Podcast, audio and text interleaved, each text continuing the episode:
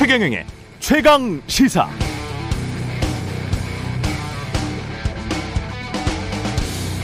네, 10년쯤 전에 독일에서 팔레스타인 기자를 만난 적이 있었는데요. 독일에서도 팔레스타인은 국가로 인정하지 않고 있으니까요. 어, 이 팔레스타인 기자는 비자가 아니라 여행증을 갖고 다닌다군요. 지금 이스라엘과 하마스 간의 전투가 벌어지고 있는 팔레스타인 가자 지구는 중세 때는 동유럽까지 지배했던 오스만 제국, 그러니까 과거 터키 땅이었고요. 2차 세계대전 전 1918년부터 48년까지는 영국, 48년부터 67년까지는 이집트 땅이었습니다. 이스라엘이 건국된 게 1948년, 그리고 20년 가까이 지나서 그 유명한 6일 전쟁 있죠? 67년 3차 중동 전쟁을 통해서 이스라엘이 대승을 거두고 이 가자 그리고 서한 지구를 이스라엘 영토로 편입해 버렸죠. 그리고 38년 동안 여기에 이스라엘 국민들을 들여보내서 정착 좀 만들고 이 지역을 통치합니다. 그러다가 결국은 2005년 국내외 압력에 굴복해서 자국 국민들을 이 지역으로부터 다 철수시키고 팔레스타인 자치정부에게 통치권을 위임하지만 2007년부터 다시 이 지역에 대한 육로, 해상, 공중으로부터의 접근을 모두 막아버렸습니다. 결국 가자지구 팔레스타인인들의 삶은 더 피폐해지고 그럼 모든 역사에서 증오가 불씨로 남아 최근 사태가 일어났다고 보는 게 맞을 것 같습니다. 근원적인 이유는 거기에 있는 것 같습니다. 어제 사우디아라비아 왕세자는 팔레스타인 국민들과 함께 설 것이다. 이렇게 이야기를 했고 하마스가 이스라엘을 타격했는데 가장 큰 정치적 피해를 보고 있는 것은 사실은 아, 미국 바이든 대통령이 돼버렸습니다. 한국도 자칫 불통이 튈 수 있을 것 같은데요. 우려가 되네요. 네, 안녕하십니까. 10월 11일 세상에 이익이 되는 방송 최경련의 최강시사 출발합니다. 전 KBS 최경련 기자고요. 최경련의 최강시사 유튜브에서도 실시간 방송합니다. 문자 참여는 짧은 문자 50원, 긴 문자 드는 샵9730 콩오플 무료고요. 오늘부터 청취율 조사 기간입니다. 예, 의견 보내주시는 분들은 추첨해서 커피 쿠폰, 그 중에서 베스트 의견 주시는 분들께는 두 분이나 치킨 쿠폰, 예, 치킨 쿠폰 보내드리겠습니다. 전화 받으시면 최경령의 최강시사, 예, 잘 듣고 있다. 예, 뉴스 언박싱이랑 헷갈리시면 안 됩니다. 최경영의 최강시사 잘 듣고 있다. 오늘 최강시사 국회 국토위 소속 심상정 정의당 의원 천하람 국민의힘 순천갑 당협위원장 차례로 만나보고요. 3부 끝으로 국제유가 급등 우려 에너지 이슈도 좀 짚어보겠습니다.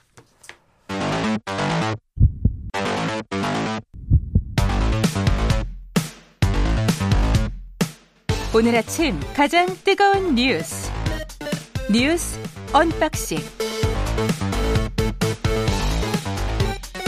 네, 뉴스 언박싱 시작하겠습니다. 민동기 기자 김민하 평론가 나와 있습니다. 안녕하십니까? 안녕하십니까? 참 이게 항상 불안해요. 최경영의 최강 시사로 답을 해야 되는데 뉴스 언박싱 들었다 뭐 이렇게 말할까봐 그게 상당히 좀 불안하더라고. 그렇지 않 그러지 않으시겠죠. 아니, 최경영의 네. 최강 시사라고 하겠죠. 뉴스 언박싱이 인기가 너무 좋아. 예, 이거를 어떻게든 좀 억압을 시켜야 될 것 같은데 여기에서 코너 이름을 최경영의 최강 시사로 바꾸죠 그러면 그러면 되지 않습니까? 뭐 그런 이유라고 하시면은 뭐. 아니 최경영의 최강 시사가 더 예. 유명합니다. 예. 네.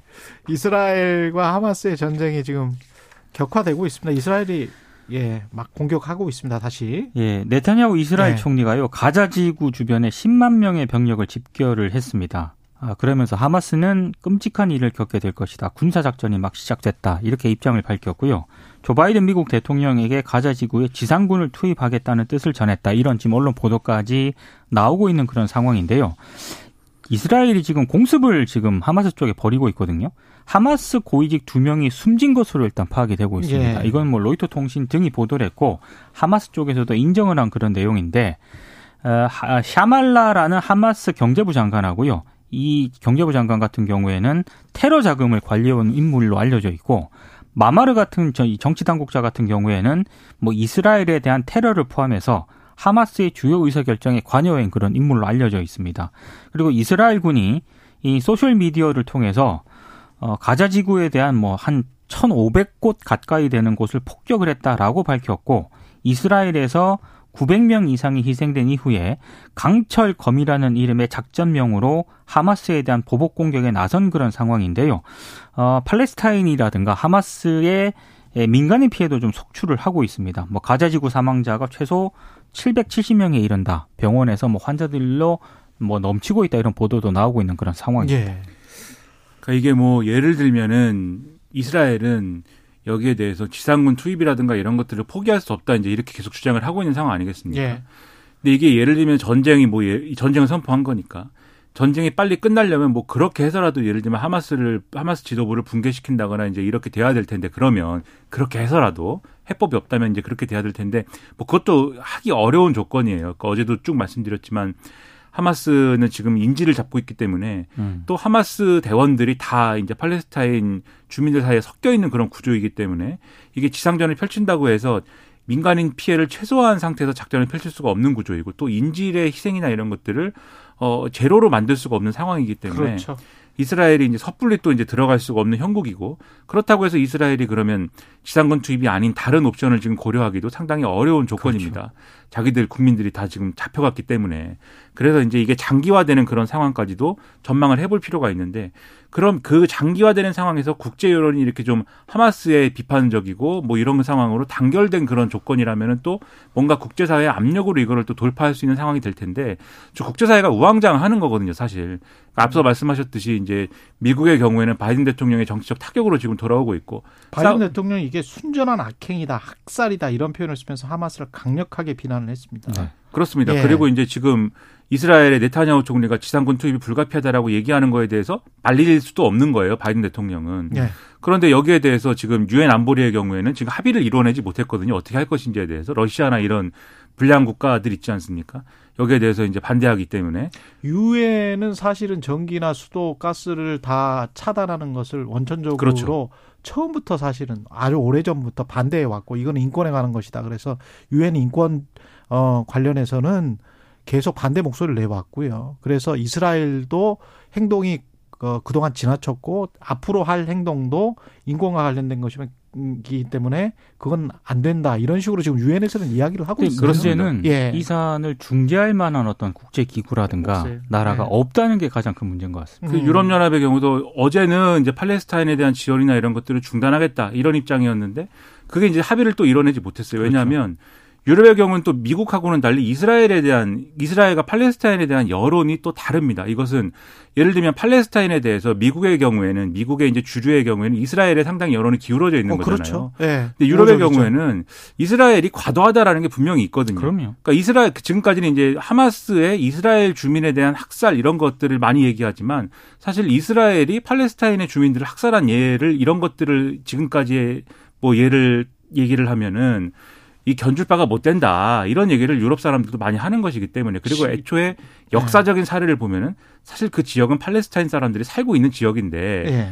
당연히 뭐 유대인들이 전 세계적으로 박해를 받고 이제 디아스포라의 상황에 있었기 때문에 사실 거기다 국가를 세운다고 자기들 입장에서는 얘기를 하는 거지만 그거는 3천 년, 4천 년 전이고 그렇죠. 2000년 전부터는 팔레스타인 사람들이 거기에서 살고 있었죠. 그러니까 우리가 보통 이제 기록의 역사, 역사로 보면 BC부터 시작하지 않습니까?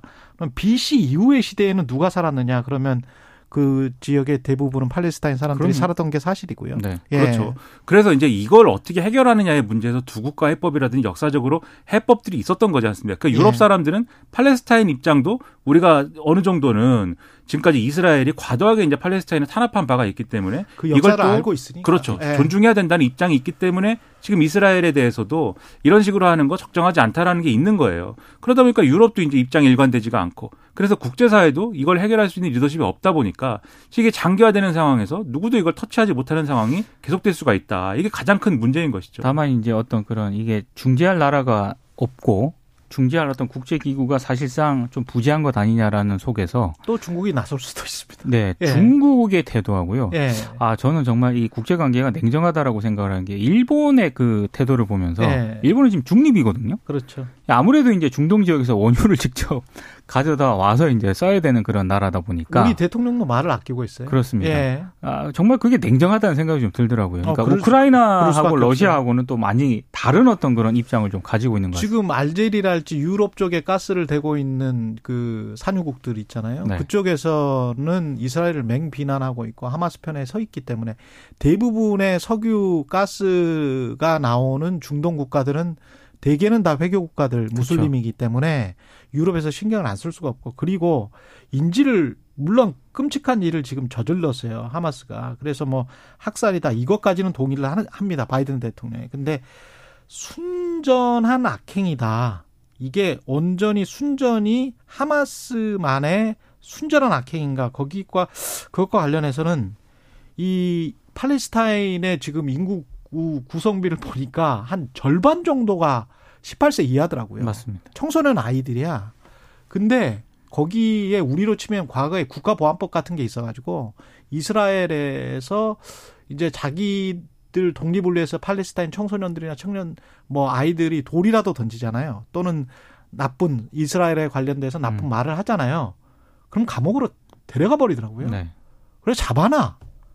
그래서 왜 이 인질을 데리고 갔냐. 이스라엘 인질이나 다국적 인질을 데리고 갔냐. 하마스가 거기 잡혀 있는 아이들하고 지금 바꾸자는 거예요. 그렇죠. 정치범들과 바꾸자.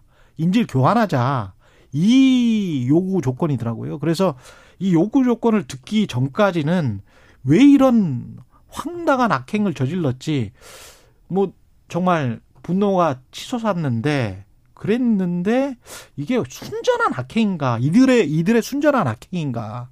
또 보면 그러니까 그것도 또 아닌 것 하- 같기도 해요. 하마스가 예. 민간인을 인질로 잡아간 것. 음, 아 이거는 정말 좀 나쁘지. 만행이죠. 정말 하지만 만행이지. 방금 예. 최경영 기자께서 얘기하신 그, 그 저간의 사정. 저간의 사정은 이해할 필요가 있는 거죠. 예. 그러니까는 악행이 악행을 부르고 또 다른 그렇죠. 악행으로 이어지는 그런 상황이기 때문에 예. 이거는 팔레스타인하고 이스라엘 양쪽이 풀 수 없는 문제예요. 맞습니다. 그렇기 때문에 국제사회가 이걸 좀 해결할 수 있는 해줘야. 단초를 찾아야 되는데 예. 그걸 못 찾으니까 지금 너무 걱정이 되고 음. 우려가 되고 그 이제 너무나 안타깝다는 겁니다. 예. 그리고 IMF가 내년 한국 성장률을 왜 우리만 계속 이러는 거예요? 2.2%로 또 내년 성장률도 하향시켰네. 네, 예. 이게 좀 걱정이 되는 게요. 지난 7월 전망치가 2.4%였거든요. 음. 근데 이번에 0.2% 포인트 하향 조정을 했습니다.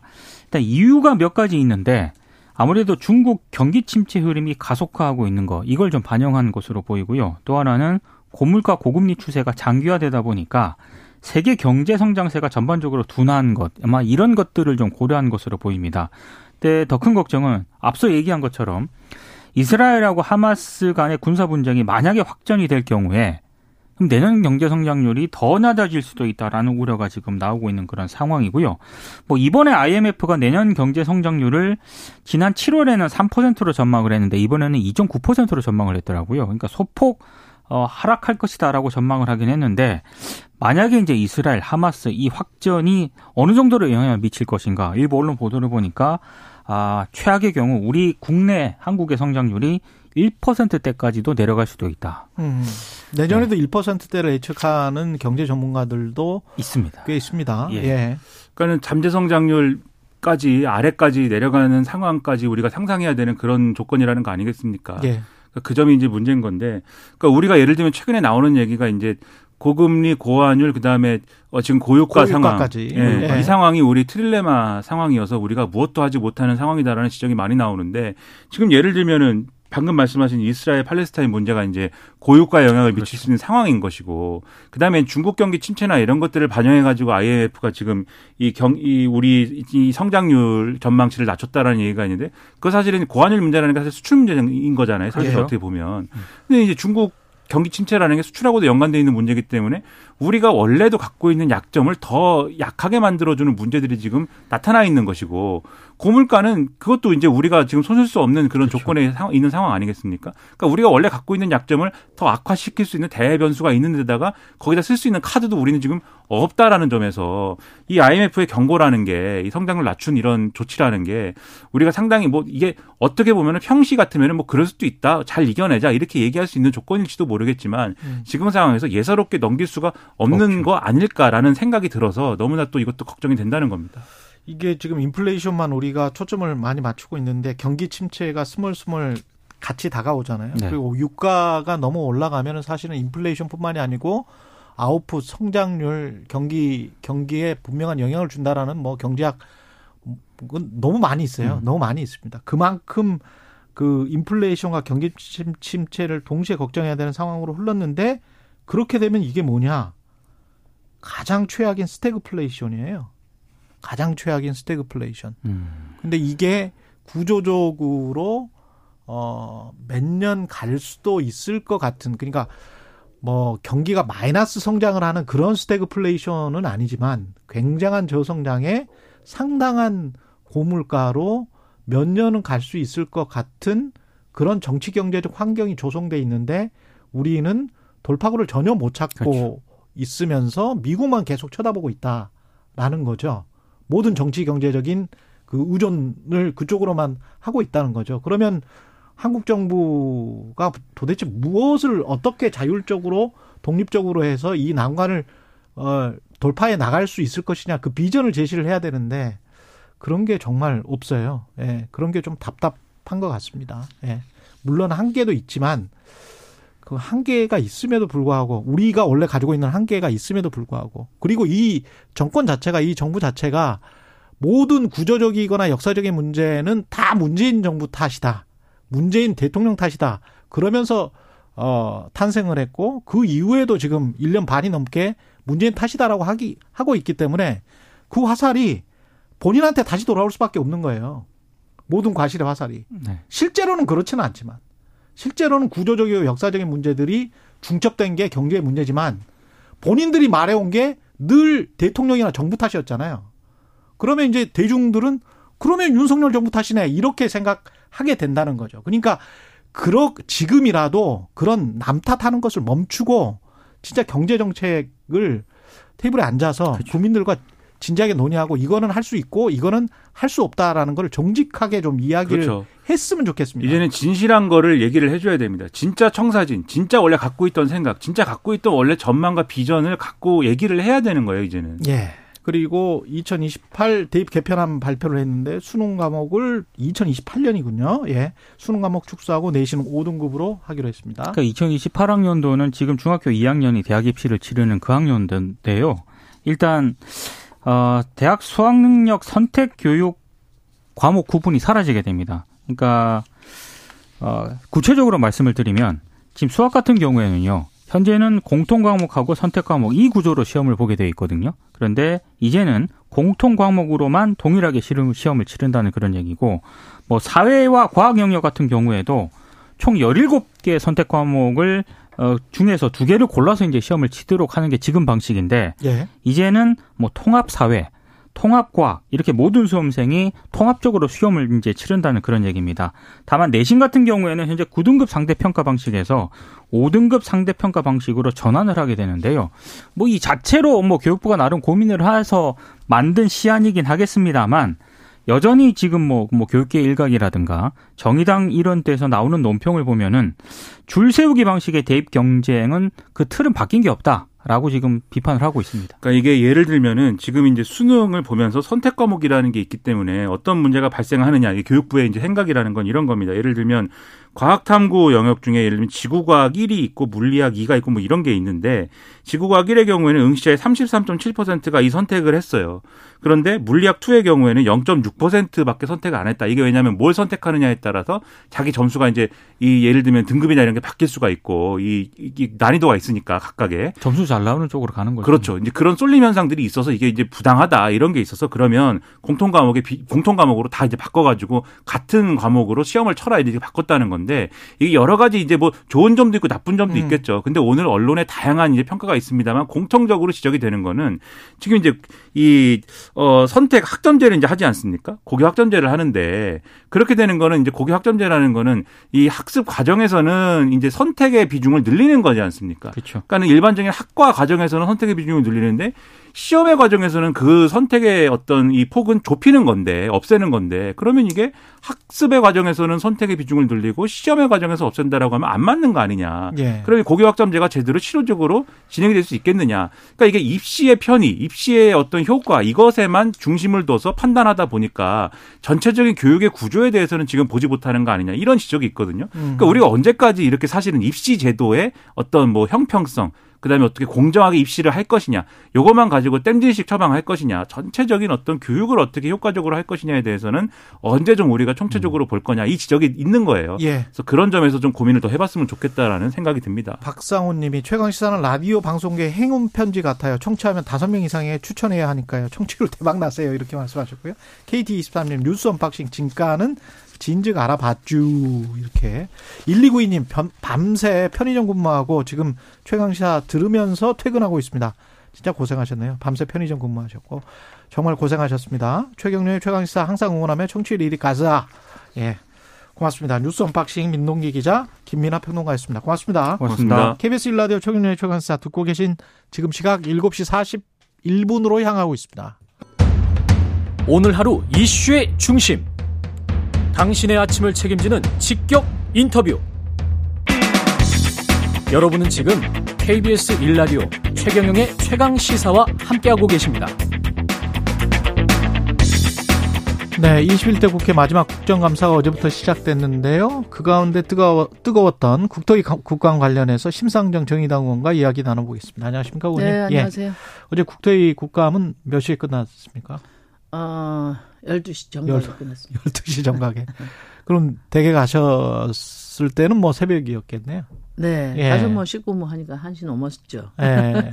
국도 뭐 보람은 있으셨어요? 아니, 성과도 없이 그냥 늦은 시간까지 버틸라니까 예. 좀 힘들었습니다. 예. 이게 보람이 보람이 없었던 거는 뭔가 좀 알고 싶었던 것, 그 다음에 국민들에게 알려야 될 거를 못 알렸다 또는 뭐 어떤 것들입니까?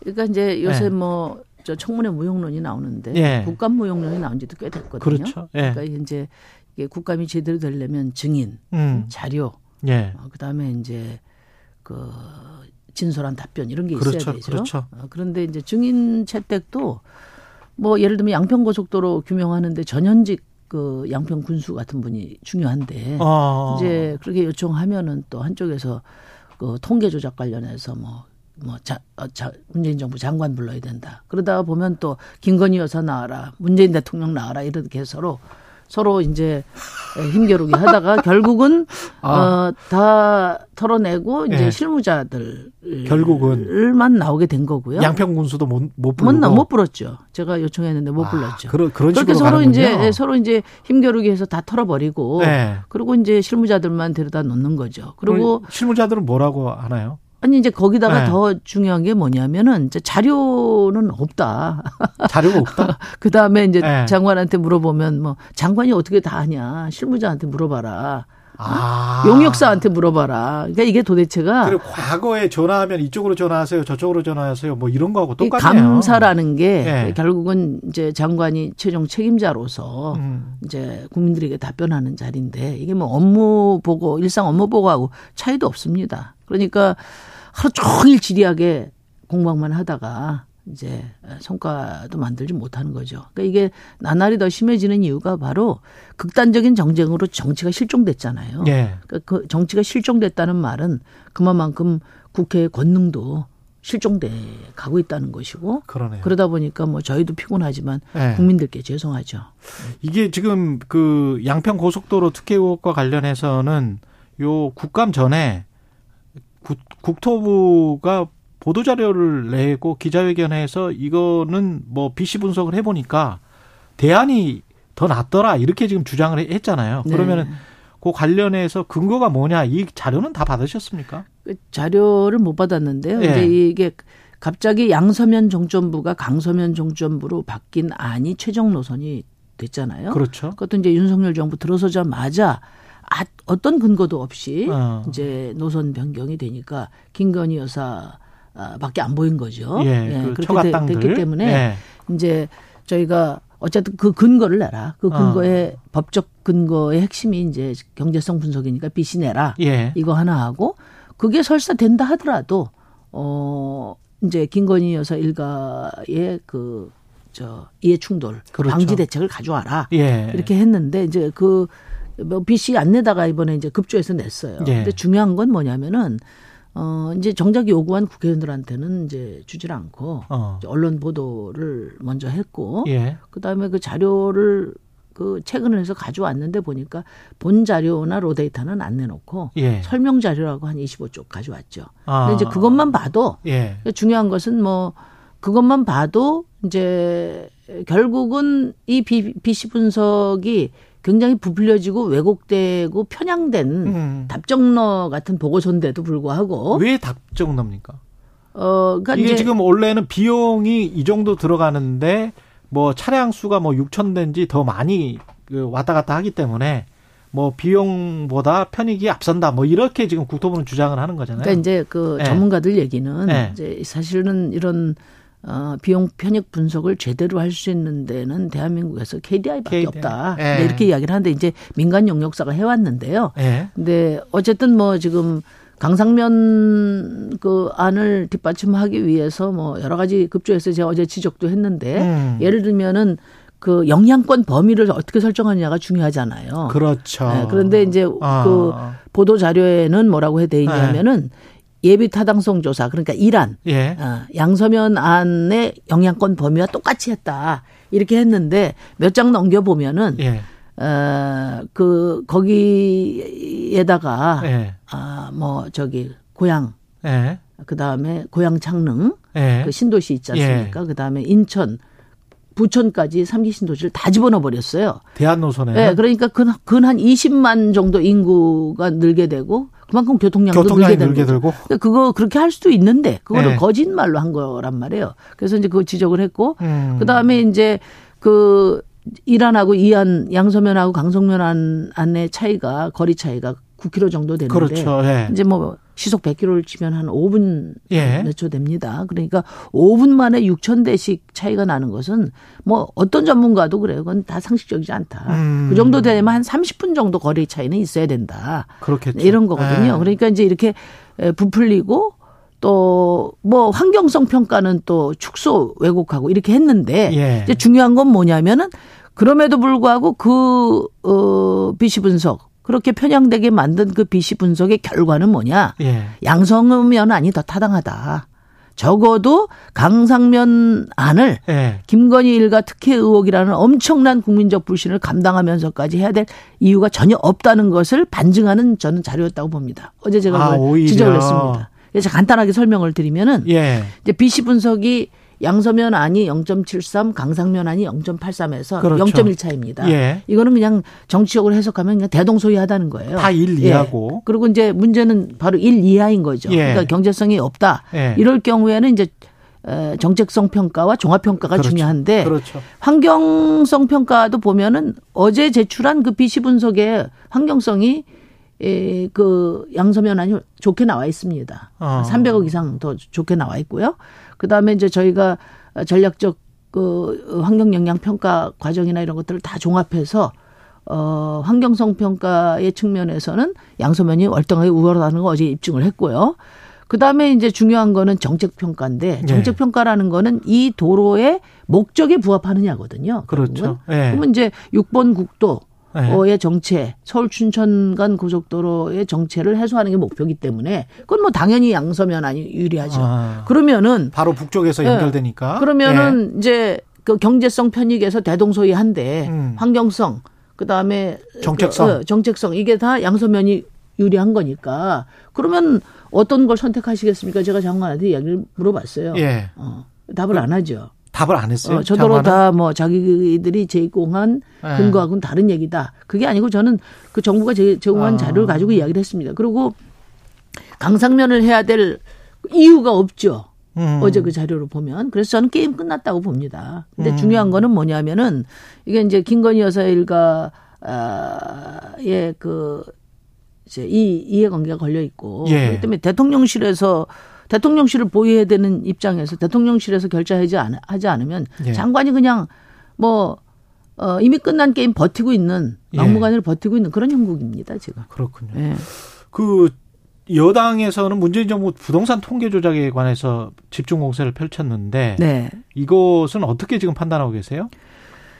그, 어, 이제 부동산 통계에 대한 불신은 늘 있었어요. 예. 그리고 이제 그 KB 통계하고 지금 정부 부동산원 부동산. 통계 큰 차이가 있다. 예. 이게 이제 지적돼 왔는데 예. 예를 들면 이제 2008년부터 12년까지는 두 통계 차이가 한 0.4 정도밖에 안 됐는데 예. 2017년 이후에 집값이 굉장히 높아졌지. 않습니까? 예. 그래서 한 15.2%까지 차이가 났어요. 예. 그래서 박근혜 정부 시기에는 한 서울에서 한 12.6%, 예. 또 아파트 아파트 아파트 실거래가는 아니 그러니까 문재인 정부는 한 16% 이렇게 해서 집값의 에, 차이가 음. 이제 크게 문재인 정부가 훨씬 더 집값이 많이 올랐다. 이게 이제 팍팍팍- 논쟁이 됐, 됐습니다. 예. 예. 그래서 이제 에, 부동산 통계 조작 얘기가 있었는데 네. 뭐 제가 결론적으로 말씀드리면은 예. 뭐 정권의 입장에서는 뭐 집값 오르는 거 큰 문제죠. 예. 그렇기 때문에 어떻게든지 일정한 범위 내에서 좀 합리적인 어, 통계 산출이 됐으면 하는 바람이 있었지 않겠습니까? 예. 근데 그런 점에서 보면 뭐 일정하게 통계를 을좀 마사지 해야 한다. 예. 뭐 이런 뭐 필요는 있었다고 보고 그 점은 지적이 됐다고 봅니다. 근데 아, 이제 그래요? 중요한 거는 네. 뭐냐면은 이게 이제 통상적인 정책 협의 이 과정에서 어, 이 보통 진행되는 범위인가 아니면 지금 이제 정부가 이야기하는 것처럼 예. 뭐 통계법 위반한 분명한 근거들이 있다 이렇게 주장을 하니까 우리가 세금, 세금의 기준이 되는 뭐 공시가도 조정을 하기는 하지요. 예예. 예. 그러니까 중요한 거는 뭐냐면은 음. 그때도 제가 이제 저도 이 통계를 정리를 하면서 문재인 정부의 집값이 많이 올랐다. 예. 그 정직하게 이야기하고 대책을 강구할 필요가 있다. 그리고 통계 그 수치의 차이는 그러면 어떤 식으로 이 그 정부 통계가 어 정확성을 기하고 예. 또그 통계 기준을 마련하는 게 좋은지 대안을 내야 된다. 예. 이런 얘기를 했거든요. 그러니까 지금 중요한 건 뭐냐면은 뭐 전 정부 문제는 감사와 수사로 밀어붙이겠다고 한다면 어. 현 정부는 그럼 어떤 대책과 개선안을 내놓을 건지 이걸 지금 이야기를 하지 않고 있어요. 이게 사실은 이 이제 부동산 정책 통계와 관련해서도 그렇죠. 정책 예. 수행 과정에서 어, 제기된 문제를 이런 어떤 그 어, 이제 대책과 개선책을 논의하기 이전에 이걸 수사로 가져가는 것이 과연 바람직한가 그런 지적을 드립니다. 그리고 김행 방지법하고 권인숙 방지법이 지금 뭐 부딪힌다고 하는데 김행 방 김행 방지법 권인숙 방지법 뭐가 더 뭐랄까요 정도입니까? 그 다 일탈한 거죠. 다 일탈이다. 예, 예. 예. 그래서 저는 어 이건 이제 전대 미문의 추태거든요, 사실. 음. 그러니까 이제 그 국정 저 저 청문회 하다가 도중에. 어? 도중에 퇴장한 거는 그거는 야당 앞에서 위원장 앞에서 어 퇴장한 게 아니고 예. 국민 앞에서 도망친 거잖아요. 음. 그러니까 이거는 이것만으로도 자격이 없기 때문에 다른 거 이야기할 계제가 아니다. 예. 저는 그렇게 생각하고 그다음에 뭐뭐 여러 가지 의혹 같은 경우도 하나도 해소된 게 없잖아요. 예. 그러니까 오락가락 해명 반복하다가 예. 해명이 안 되니까 그냥 도망친 거지 않습니까? 그렇기 때문에 되니까. 예. 그, 예. 그래서 국민의힘은 이- 도망친 게 아니다라고 지금 주장을 하고 예, 있고요. 그러니까 예. 이제 그 국민 상식에 저 부합하는 예. 그런 조치가 음. 아, 있어야 된다. 윤석열 대통령께서 이제 이 김행 후보자 예. 아, 임명 문제에 대해서는 이제 이게 에, 그대로 강행한다면 국민을 모욕하는 것이다는 점을 유념하실 필요가 있다. 아, 이렇게 그대로 강행한다면 국민을 네. 모욕하는 네, 것이다. 네. 임명하지 말아야 된다. 네. 예. 지금까지 심상정 정의당 의원이었습니다. 고맙습니다. 네, 감사합니다.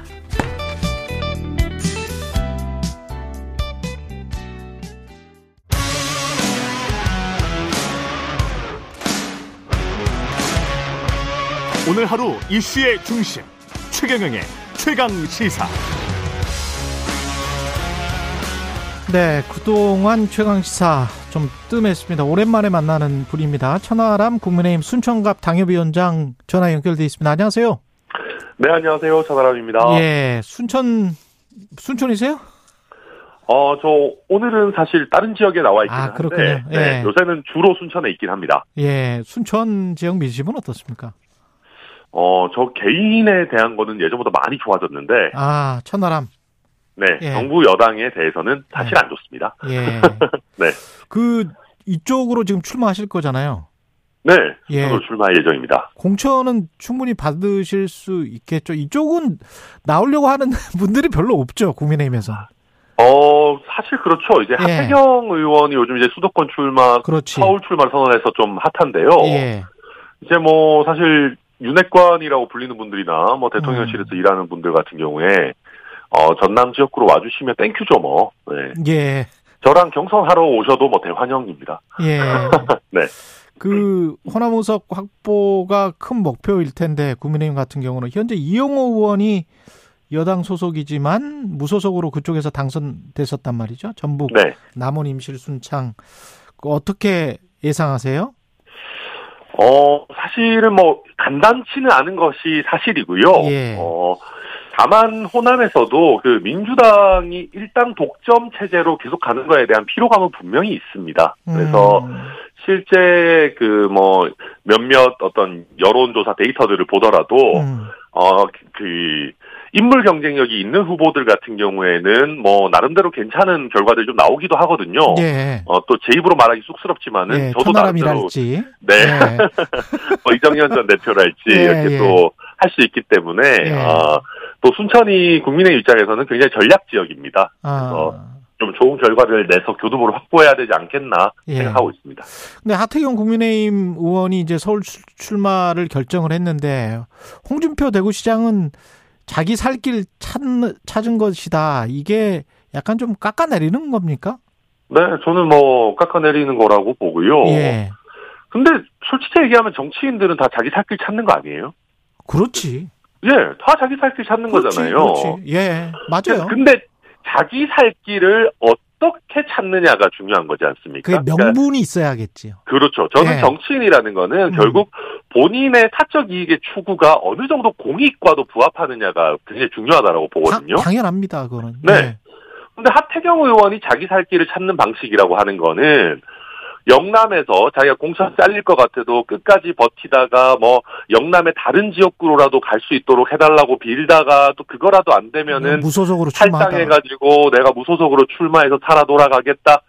이런 형태의 구태 정치보다는 100배 나은 것이거든요. 그게 맞습니다. 예. 네. 맞습니다. 그러니까 이것이 글쎄요, 제가 홍준표 시장이 자- 작년, 아니, 지난 총선에서의 본인의 행보를 어, 떠올리게 해가지고 본인으로서는 좀 아픈 지점일지는 모르겠지만은 예. 예. 그래서 하태경 의원이 훨씬 더 보다 나은 형태의 자기 네. 살길 찾는 그리고 그것이 당에도 또 정치적인 공익에도 부합하는 형태를 보여줬다면은 그냥 그 자체로 인정하고 칭찬해주면 되는 거거든요. 네. 그러면 홍준표 시장도 어, 오히려 더 품이 넓다라는 평가를 받으실 겁니다. 왜냐하면 하태경 의원이랑 원래 감정이 안 좋은 거 우리 다 알고 있거든요.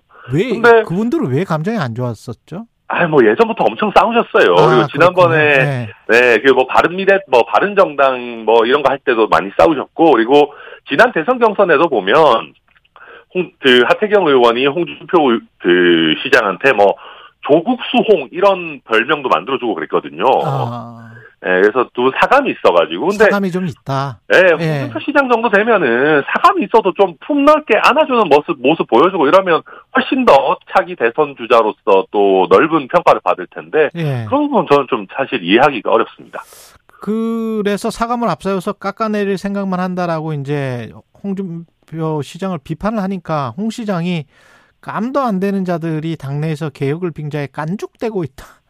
네, 또뭐 네. 배신자다 이런 얘기 하더라고요. 예. 그 천하람 위원장을 겨냥한 거라고 보세요? 네, 라고 뭐볼 저는 수밖에 없는 그런 타이밍이긴 합니다만.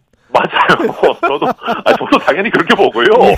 언론 언론에서도 많이들 뭐 천하람 하태경을 직격했다 뭐 이렇게 쓰셨더라고요. 예. 근데 이게 저는 좀 그 정말 이상하다 생각하는 게 예. 그냥 본인 마음에 안 들면은 배신자라고 하는 거 하시는 것 같아요. 아, 아니 이게 또 한 번 보면요. 예. 다시 탄핵의 강에 빠지자는 소리 같아요. 또 음, 아, 그렇지 않습니까? 뭐, 어, 뭐, 그, 본인은 뭐 당을 지켰다, 뭐, 바, 바른 정당에 갔던 사람들은 배신자다, 이런 얘기를 다시 꺼내시는 것 같은데, 예. 이거 우리가 얼마나 힘들게 빠져나온 탄핵의 강인데 왜 다시 들어갑니다. 다시 아. 들어갑니까? 그리고 예전에 보면요, 지난번 홍준표 시장이 대선 경선할 때, 이준석 대표와 굉장히 가까운 느낌을 내셨어요. 젊은 세대들의 지지를 끌어내기 위해 아, 가지고. 그랬죠. 맞습니다. 예. 예. 그러면은 그때 당시 바른정당에 갔었던 이준석 대표는 배신자가 아니고 본인과 사감이 있는 하태경 의원만 배신자라는 겁니까? 아, 말이 안 되잖아요. 네. 네. 그러면은 그때그때 잣대가 바뀌고 또 본인도 음. 예전에 박근혜 전 대통령한테 뭐 춘향인 줄 알았는데 향단이더라 이런 얘기 다 하고 그랬어요. 맞다. 그래놓... 기억나네. 기억나네. 네. 예. 그래놓고 이제 와가지고 본인 마음에 안 드니까 배신자다? 이거는 말이 안 되는 얘기고 특히 음. 저는 애초에 그때 당시에 정치를 안 했기 때문에 전 바른 정당에 간 적도 없어요. 그렇죠. 그렇죠. 예. 어. 그러니까 이게 아무런 원칙이나 기준도 없이 그때그때 모순되는 발언과 행태들을 좀 많이 보여주고 계시는 거 아닌가, 홍 어. 시장님이. 예. 일관성이 좀 떨어진다, 비판에. 뭐 예. 그렇게 봅니다. 하태경 의원은 마포 출마설이 있었는데 정청래 최고위원한테 물어보니까 하 의원은 약체다. 네. 그 한동훈 법무부 장관이랑 붙고 싶다 뭐 이런 이야기를 하더라고요. 아 이런 게 이제 예. 어, 블러핑입니까? 아니죠. 이거는 네. 약간 어, 지세를 그러니까 땅의 힘을 네. 본인의 능력이라고 착각하는 전형적인 사례죠. 아, 아 그래요? 네. 그러니까 네. 이게 뭐 약간 좀 굳이 따지면 방구석 여포 같은 느낌이라고 저 아, 보는데 방구석 여포다. 무슨 얘기냐면은 네. 국민의힘이랑 민주당 지지율이 5대 5로 정확하게 갈리는 정말 중립 지역에서 저는 하태경, 정청래 두 분이 붙는다면은 저는 하태경 의원 이길 거라고 확신합니다. 아. 왜냐하면 하태경 의원은 예. 그래도 예. 우리 입장에서 상대적으로 굉장히 개혁적인 의원이고 음. 또뭐 게임이라든지 뭐 여러 사회 이슈에 대해서 먼저 짚어내고 아젠다를 발굴해 나가는 적극적인 형태의 의원이에요. 근데 음. 정청래 의원은 예전에 2016년인가요? 김종인 민주당 비대위원장 시절에 가장 먼저 컷오프되는 민주당 구태 정치인이거든요. 예. 저는 그래서 이거는 뭐 5대5 중립지역이라면은 정청래 의원 이런 방구석 여포 같은 얘기 못 하실 거라고 보고 네. 하태경 의원 선에서 컷 당하실 분이 음. 무슨 한동훈 장관 얘기입니까? 이거는 그냥 어. 이제 자기 지역구에서는 자기가 유리하다라는 걸 앞세워 가지고 그냥 네. 본인 뭐 약간 허장 성세 같은 거 하는 거죠. 네. 그 하태경 의원의 이 서울 출마 선언이 어떤 국민의힘에게 파장, 특히 중진 의원들에게 뭔가 압박 같은 걸 줄까요? 어떻게 보세요? 있어야 되는데 있어야 된다. 걱정입니다. 네. 없을 것 같다. 잘 모르겠습니다. 아, 네. 이게 지금 사실은 영남 쪽에서 수도권의 격전지로 나오거나 아까 뭐 중립 지역이든 아니면 야당한테 약간 유리한 곳이든 그런 쪽으로 나오면은 되게 끝이 별로 안 좋긴 했잖아요 결과가. 그렇죠. 사실은 예. 특히 이번 선거 같은 경우는 국민의힘이 확장적인 전략을 쓰기 쉽지 않은 선거입니다. 아. 전체적으로 이제 여론이 어, 좀 올라가는, 올라가면서 치르는 선거가 아니잖아요. 예. 그러니까 사실 그런 식으로 좀, 어, 이렇게 세대 교체나 아니면 지역 교체를 추구하려면은 음. 지난 지방선거 같은 분위기일 때가 좋아요. 그렇겠죠. 그래야 예. 상승세에다가 이제 예. 중진의 어, 나름대로 다른 지역구에서 쌓은 인지도까지 결합시켜가지고 확, 확장하는 형태로 갈 수가 있는데 어. 이번에는 그렇게 치르기 되게 어려운 선거라 가지고 다들 몸을 사리는 것도 이해는 됩니다만은 어려운 선거라고 해서 움츠려들고 몸을 사리게 되면 더, 더 결과가 안 좋아지게 되는 거죠. 움츠려드는 정당한테 국민들이 음. 선투표 안 주시거든요. 네. 근데 좀 그렇게 험지 출마나 물갈이 요구가 보통 선거 임박하면 중진 의원들한테 많이 나오지 않습니까? 여든 야든 간에. 나오죠. 예, 그리고 홍인포 원내대표 같은 경우도 삼선 지역구 성동구 거기는 나름 또 야권 우세 지역인데 떠나서 이제 서초 올라가 버렸단 말이죠. 네. 그런 것들이 이제 서로 간에 압박되는 카드가 될 것 같은데 누가 꼭 좀 나와줬으면 좋겠다 서울로 뭐 그런 중진 의원들이 있어요? 아, 국민의힘에? 국민의힘에요? 예. 어 제일 좋은 분은 이제 장재원 의원이죠, 뭐. 장재원 의원. 네. 예. 어, 그, 뭐 장재원 의원. 강남 말고. 네, 그러니까 무슨 얘기냐면 예. 결국은 이런 것들이 보면 아, 내려놓는 것이 국민들께서 보시기에 더 아름다워 보이는 거 아니겠습니까? 예. 가진 게 많은 사람, 힘이 센 사람이 내려놓는 게또 음. 그만큼 드라마틱한 효과도 있고 다른 사람도 다른 의원들로 하여금 뭐, 아, 좀 동참해야겠다라는 압박이 더 세지는 거거든요. 네. 아, 그리고 장재원 의원이나 아, 아니면 이제 지금 당직을 맡고 있는 뭐 김기현 대표, 김기현 대표. 원내대표, 뭐 박대출 주책위 의장 예. 이런 분들이 사실 솔선수범을 해주면은 예. 그게 하나의 어 뭐랄까 흐름으로 갈 수가 있는데 어. 하태경 의원은 아니 물론 저는 그 결단 존중하고 이미 있다고 보지만 약간 독립된 이벤트적인 느낌이 훨씬 더 강하죠. 그렇, 그러니까 뭐 윤핵관들이 예. 던지고 나, 이렇게 막 쭉 나오거나 뭐 예. 고위 당직자들이 쭉 이렇게 서울로 올라오는 흐름을 만들어야 되는데 예. 현재로서는 그런 게 보이지는 않습니다. 예. 그리고 김행 여성가족부 장관은 그 뭐 김행랑 그런 이야기가 나오는데 정부나 여당에서는 이게 이제 뭐 행, 행랑은 아니다. 그건 가짜 네. 뉴스다 이렇게 에, 이야기를 하고 있습니다. 근데 국민들이 보기에는 여하튼 간에 좀, 어, 많이 이상하다. 그렇게 느끼지는 않을까요? 어, 그니까, 저는 이제 그런 겁니다. 기술적인 요소를 앞세워가지고 국민들께서 직접 보고 느끼는 거를 뒤집을 수는 없다. 아. 그러니까 기술적인 요소는 그런 거죠. 예. 뭐 여가위의 위원장이 뭐 사퇴해야 되는 거 아니냐라는 중립적이지 않은 얘기를 해서 음. 이제 항의 차원에서 나왔다. 예. 자, 항의 차원에서 여당 의원들까지 나오는 것까지는 그렇다 100번 양보는 음, 치더라도 그런 적은 꽤 있었으니까. 예. 후보자가 예. 거기에서 갑시다라고 해서 따라 나오는 거는 사실은 헌정사에 있었던 일인지 잘 모르겠습니다. 예. 아, 그래서 이거에 대해서 우리가 아무리 뭐 이런저런 기술적이고 뭐 테크니컬한 얘기들을 하더라도 국민들께서 보시기에 아니 후보자가 나가던데라고 하는 거를 우리가 그걸 어떻게 이깁니까? 그리고 음. 저는 이런 것이 그러니까 이게 늘 모든 것이 그렇지만 민주당 정부에서 민주당 후보자가 이렇게 해도 우리가 박수 치면서 통과시켜 줄 거냐라는 걸 기준으로 삼아야 되는데 예, 예, 예. 말이 안 되잖아요. 그러니까 우리가 민주당 후보자가 그렇게 음. 하는데 아유 잘했다 뭐 우리가 편파적이었으니까 그럴 수도 있지 이럴 리가 없거든요. 음. 그러니까 역지사지를 해야 되는 거죠. 예. 근데 이 상황에서도 이제 강행할 수도 있다 이런 이야기가 나오는데 그 네. 어떻게 보세요? 대통령이 임명할까요? 어 하실 것 같습니다. 제, 제 느낌에는 아 그래요? 어. 네, 제 느낌에는 하실 수가 있고 뭐 이제까지 패턴 패턴으로 보면 네, 어, 네. 하실 수 있을 거라고 보고 그리고 어, 만약에 지금 이제 여론의 뭐 어떤 눈치 내지는 뭐 이런 압박 때문에 어, 임명 안할것 같으면 음. 저는 강서구청장 선거가 사실 오늘인데 어제까지라도 아. 사퇴를 시켰어야 되는 거 아닌가 싶어요. 아 선거에 좀 더 유리해질 수가 있, 군요 그렇죠. 네, 아. 그러니까 그 지금 이제 보면 강서구청장 선거의 마지막 변수라고 하는 것이 어, 김행 후보자 청문회로 지금 마무리되는. 그러니까 그나마 그거를 하태경 의원이 조금 긍정적인 이슈로 좀 막아준 그런 형국인데. 그러네. 예. 예, 이거를 만약에 뭐 정말로 좀 강서구청장 선거 지금 당 차원에서 뭐 김기현 대표 거의 매일 가고 총력전을 하고 있는데 뭔가 여론에 좀 좋은 흐름을 조금이라도 만들려고 했다면은 어제라도 사퇴시켰어야 되는데 이게 이제 결과 나오고 나서 하겠다 이런 거는 너무 여론 눈치 보는 느낌이라서 윤석열 전 대통령 스타일 아닌 것 같아요. 제가 봤을 때는. 그렇군요. 그래서 네, 저는 뭐할 것이다. 네, 어제까지 사퇴 안 하신 걸로 봤을 때는 임명하는 수순으로 가지 않겠나 예상합니다.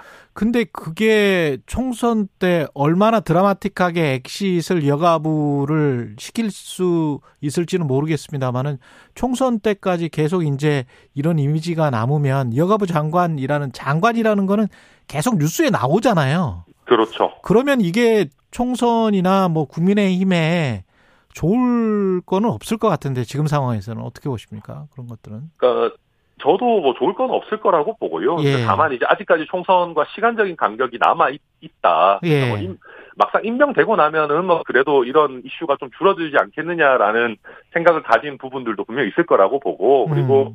근데 저는 이제 총선의 유불리를 떠나가지고 음. 이, 이 런 형태의 이제 선례들 우리가 계속 자꾸 만들기 시작하면 그렇죠. 네. 아 우리가 야당이 됐을 때 과연 상대방을 뭐라고 비판할 수 있겠나. 또 똑같이 음. 우리도 내로남불의 행태를 계속 이어나가는 악순환에 그, 빠지는 거 아닌가 뭐 걱정입니다. 그때도 그러지 않았느냐. 뭐 이렇게 하면 또 막을 논리가 별로 없을 거고 지금 아니, 막을 논리가 없고 그냥 이게, 네. 이게 예를 들면 저 같은 사람들이 나와가지고 음. 민주당을 대상으로 할 말이 없어지는 거는 부차적인 문제고 네. 우리 국회의 의정 문화라고 하는 것이 점점 열화되고 있거든요. 어. 안 좋아지고 있는 거 예. 아닙니까? 근데 이제 결국은 어떤 절차 형식이 생각보다 내용을 많이 좌우합니다. 근데 맞습니다. 예. 네, 이런 식으로 우리가 이제 절차나 형식에 있어가지고 계속 우리 스스로의 기준을 낮추면 국회라는 것이 대한민국에 있는 최고 수준의 회의체여야 되는데 네. 그러니까 우리 우리 나라 전체 회의체 수준을 계속 낮추고 있는 거죠 어찌 보면. 그렇죠. 예. 네. 그게 또 시민사회에 또 영향을 주고 시민사회에서도 뭐 저 저쪽에서도 저렇게 하는데 그럼요. 우리도 뭐뭐 뭐 어때? 뭐 우리도 뭐 우리도 좀 이렇게 예. 싸우고 뭐 난장판 나도 상관없지 뭐 예. 그냥 이렇게 가는 거니까. 그렇죠. 예. 예. 뭐 그런 게 전반적으로 걱정입니다. 지지율을 좀 여당이 올리려면 어떻게 또 대통령도 마찬가지고 어떻게 해야 된다고 보세요? 지금부터 뭐 이제 시점일 것 같은데. 질문이라 제가 예. 한마디로 정리하면은 예. 우리가 야당 때 정부에 대해서 했던 얘기를 지키면 됩니다. 아. 네, 우리가 야당 때 정부에 대해서 했던 얘기들 보면 주옥 같은 얘기들 너무 많거든요. 예. 네, 보면은 뭐, 왜 야당과 협치 안 하냐, 음. 뭐, 외교 안보의 중요 이슈들에 대해서 왜 야당과 상의하지 않느냐, 뭐, 예. 국민 눈높이에 안 맞는 국무위원 후보자들 이거를 후보라고 내놨냐, 아. 뭐, 막, 막 너무 좋은 얘기들 너무 많아요. 그러니까 아. 네, 그거를 우리가 이제 과연 실천하고 있냐. 뭐 네. 공정과 상식 뭐 이런 슬로건까지 가지 않더라도 그냥 우리가 야당 때 해놨던 얘기에 뭐 한 절반, 아니 절반도 너무 과한 것 같고 3분의 1만 가다가 지켜도 네. 저는 국민들께서 높게 평가하시리라고 생각합니다.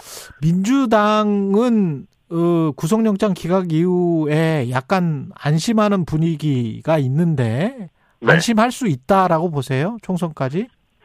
음, 못하죠. 음. 어, 사실은 지금 보면 뭐 이재명 대표의 사법 리스크 도 완전히 저는 사라지지 않았다고 생각하는데 그거는 예. 차치하고 예. 어 지금 보면은 어, 아까도 정청래 의원 얘기가 나왔습니다만은 정청래 의원 같은 분들이 막 득세하면서 나와가지고 당내 소심파들에 대해서 뭐 언론에서 당에 해를 끼치는 사람들 뭐 상응한 조치 취해야 된다 막 협박하고 이러고 있거든요. 음. 제가 봤을 때 언론에 나와서 당에 해를 끼치는 사람을 징계한다면은 정청래 의원이 1번이 돼야 될 것 같은데, 그러니까 당에 이게 모든 것이 농공 행상이 잘못되면은 그 조직이 흔들리기 시작하는데 예. 민주당도 보면 당에 해를 끼치는 사람들이 잘 나가고 나름대로 그 당을 조금이라도 좀 뭐 소신 발언해서 좀 좋게 끌고 나가려고 하는 분들은 핍박을 당하고 있거든요. 예. 어, 이렇게 뭐 농공 행상 내지는 어떤 인재 적재적소의 배치 이런 게 완전히 지금 망가져 있기 때문에 민주당도 음. 어, 결국은 어, 뭐 정부 여당의 실책에만 기대서 가는 흐름이고 거기에 이재명 대표 영장 기각이라는 거는 어떻게 보면 약간 일시적인 스팀팩 같은 겁니다. 음, 어. 예. 그러니까 그, 이 스팀팩 효과가 떨어지고 예. 이재명 대표가 막상 그래도 기소당해서 계속 재판 출석해야 되고 이런 지루한 형태의 형국이 이어졌을 때 민주당이 과연 국민들이 바라시는 어, 어, 뭐 정치를 이끌고 갈 역량이 있냐 저는 현재로서는 민주당도 쉽지 않아 보입니다. 예, 알겠습니다. 천하람 국민의힘 순천갑 당협위원장이었습니다. 고맙습니다. 네, 감사합니다. 그리고 3...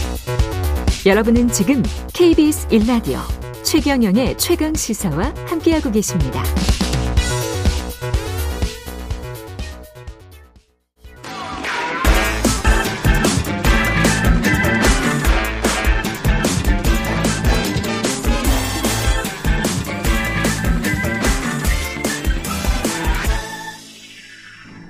네, 한 번 더 뉴스 오늘은 경향신문 박순봉 기자와 함께합니다. 안녕하십니까? 네, 안녕하세요.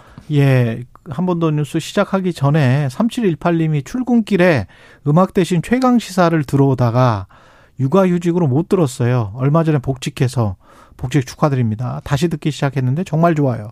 뉴스 unboxing 최애 이렇게 말씀하셨는데 예 뉴스 unboxing이라고 답변하시면 안 된다고 말씀드렸죠. 예 일단 커피 쿠폰 보내드리겠습니다. 3718님 4423님 꽤 꽤 쌀쌀한 아침 시험 보는 아들 내려주고 출근 중입니다. 열심히 사는 보통 사람들이 행복하게 살 수 있는 건강한 사회 만드는데 일조해 주세요. 최경련의 최강시사 늘 고맙습니다. 예, 두 분께 3718님, 4423님 두 분께 커피 쿠폰 보내드리겠습니다. 예, 경향신문 박수몽 기자와 팔레스타인 하마스의 이스라엘 침공 사태 네. 네 전쟁이 돼버렸습니다. 네.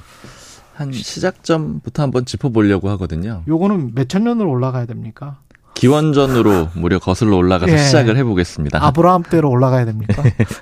비슷하죠. 예. 그러니까 지금의 이스라엘인 혹은 이제 유대인이라고도 부르잖아요. 예. 기원전 15세기쯤에 팔레스타인 지역에 들어와서 살기 시작을 했습니다. 기원전, 기원전 15세기. 네. 예. 그리고 또 이제 사우랑이 통합을 했고요. 이후에 다윗왕이 기원전 997년에 국가를 세우게 되는 겁니다. 아, 다윗의 아들이 솔로몬. 네. 예. 뭐 근데 이제 이후에 외세 공격을 계속 예. 받아요. 그러니까 예. 이제 성경 얘기도 좀 나오는 거죠. 예. 기원전 100년 무렵에 이제 굉장히 강력했던 국가가 로마였거든요. 예. 로마한테 패배합니다. 그래서 로마의 지배를 받게 되고요. 예. 근데 유대인들은 반발합니다. 그래서 1차 유대 전쟁, 2차 유대 전쟁을 일으키는데 워낙에 로마가 강했기 때문에 모두 패배를 해요. 아. 그래서 이후에 유대인들이 전 세계로 뿔뿔이 흩어지게 되거든요. 그렇죠. 근데 이게 이제 또 영화 같은 데서도 많이 표현으로 나오는 디아스포라, 예. 이산이라고 해서 전부 흩어지게 돼서 팔레스타인 지역을 떠나게 됩니다. 그렇죠. 로마에게 지배를 당했다가 팔레스타인 지역을 떠나고 맞습니다. 그 다음에 이제 팔레스타인 지역에는 누가 삽니까? 이제 여러 종교 그리고 네. 여러 국가 이런 것들이 지배하는 지역이 되는데 네. 유대인들이 떠나고 난 다음에 이제 로마가 지배를 하고 있었는데 다시 로마를 몰아낸 건 아랍인들이었어요. 아랍인들이요. 네, 아랍인들이 637년에 네. 이슬람교 중심으로 뭉쳐가지고 로마를 상대로 승리를 거두게 됩니다. 그런데 그렇죠? 이것도 계속 지속되는 게 아니고요. 16세기에서 20세기 초까지는 또 오스만 제국이 제국이라는 표현 자체가 굉장히 강대했던 나라를 표현, 을 예. 하는 거잖아요. 오스만 투르키에. 네. 그래서 예. 팔레스타인을 점령을 하고요. 이렇게 되다 보니까 팔레스타인은 여러 종교가 근거지를 두는 그런 복합 종교 지역으로 돼요. 그러니까 음. 유대교, 그리스도교, 이슬람교의 성지가 모두 모여 있는 그런 특이한 지역이 되는 겁니다. 그리고 오스만 제국의 영향으로 터키령인 시대도 있었거든요. 그렇죠. 근데 1차 세계 대전에서 터키가 패배합니다. 그래서 그때 이후에는 또 영국이 영국. 위임 통치를 하게 됩니다. 이 오스만 제국 때도 이 땅을 뭐라고 불렀냐면 땅 이름은 팔레스타인으로 네. 중세 때도 불렀더라고요. 맞습니다. 계속 예. 팔레스타인이었던 거죠. 예. 그랬는데 이제 유대인들이 다시 이 팔레스타인 땅으로 어, 들어오게 되는 시기가 있습니다. 맞습니다. 예. 근데 이제 이 영국령 그 이후부터인데요. 음. 유대인들은 시오니즘이라고 부르는데 팔레스타인에 시온산이 있어요. 시온이라는 이름의 맞아. 산이 있는데 예, 성경에 나옵니다. 네, 성경에도 예. 나오는 산이고요. 그래서 이제 시오니즘이라는 거는 이 성서에서 약속한 땅이 팔레스타인이고 거기로 돌아가야 된다. 음. 그게 시오니즘입니다. 예. 시오니즘 운동을 시작했고 이제 곳곳에 풀뿌리 흩어져 있었던 유대인들이 팔레스타인으로 모여들기 시작을 한 거예요. 음. 이렇게 되다 보니까 팔레스타인에 있던 이 아랍 사람들과 유대인들의 갈등이 시작이 될 수밖에 없었고요. 예. 계속 몰려들다 보니까 결국에는 이제 팔레스타인들은 이제 외지인들이 많이 온다라고 생각을 하니까 배격 운동을 벌이게 되고 당연하죠. 네. 2000년 전에 우리 땅이었다. 우리가 우리 땅을 되찾겠다라고 이제 돌아오고 있으니까. 그러니까요. 예. 그래서 관계가 아주 본격적으로 나빠지기 시작을 합니다. 음, 그렇게 나빠지기 시작하지만 그렇지만 이제 영국이 그때는 최강대국이었고 맞습니다. 예. 영국이 제국이었던 시절인데 예. 근데 이제 영국이 여기서 더 본격적인 갈등의 그런 조건을 만들었다고 할까요? 음. 그런 상황이 있어요. 영국령이었다라고 말씀드렸는데 1917년에 영국이 벨푸어 선언이라는 벨푸어. 걸 해요. 예. 근데 이게 뭐냐면은 팔레스타인에서 유대인들이 민족국가 만드는 걸 인정해주겠다. 이런 음. 내용입니다. 근데 영국이 그때 왜 이런 선택을 했냐면은 유대인들은 지금도 그렇지만 미국의 주류 사회에 많이 이제 그 상류층을 차지하고 있는 사람들이라고 하잖아요. 예. 그래서 유대인의 마음을 얻으면 미국의 환심을 얻을 수 있는 그런 상태였고요. 그때 1차 대전에 미국을 우군으로 끌어들이고 싶었던 거예요, 영국은. 예. 그래서 이스라엘 사람들이 좋아할 만한 일을 해줬던 겁니다. 그런데 이제 문제는 뭐냐면 영국이 이렇게 하면서도 팔레스타인 내 아랍인들의 독립도 약속을 했거든요. 그러니까 원래 이제 오스만 제국이 점령하고 이제 터키령이었었는데 네. 이 아랍 사람들 당신들도 독립국가가 될 수 있도록 해줄게 음. 이렇게 약속을 해요. 그러니까 결과적으로 보면 이중 약속일 수도 있고 줄타기 음. 전략일 수도 있는데 유대인들도 여기다 국가 만들어라 아랍인들도 독립국가 인정해줄게 이렇게 되다 보니까 이제 두 나라가 공존을 하게 되고 분쟁의 불씨도 시작이 된 겁니다. 유대인들도 정말 대단한 사람들이에요. 2000년 동안 나라가 없는데 음. 같은 민족이라는 그 공동체 의식을 가지고 나중에 우리 땅으로 돌아가는데 그 사람들이 또 다 그렇게 돌아가.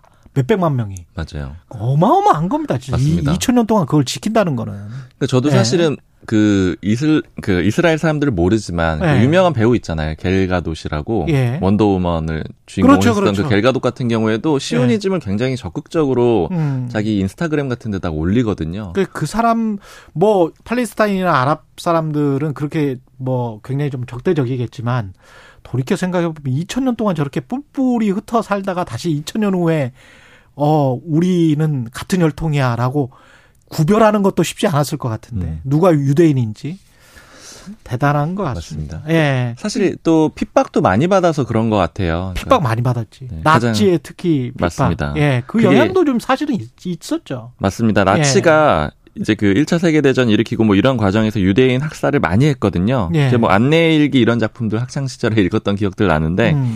그때 이후에 또 유대인들이 팔레스타인으로 많이 귀환을 하게 됩니다. 그러니까 음. 외부에서 압박을 받다 보니까 돌아오게 되는 거고요. 그래서 2차 세계대전이 끝날 때쯤에는 팔레스타인 인구의 31%가 유대인이 돼요. 그러니까 이주인 이주자들이 많이 늘어와서요. 예. 그리고 땅을 소유하게 된 것도 전체의 5.67%, 한 5, 6% 정도를 차지한 걸로 그렇게 집계가 됩니다. 어. 이렇게 되니까 안 그래도 외지인들이 들어와서 불안해하고 배격 운동을 했던 이제 아랍 사람들로서는 더 긴장이 고조되고 갈등이 심해졌던 그런 상황이었던 거고요. 예.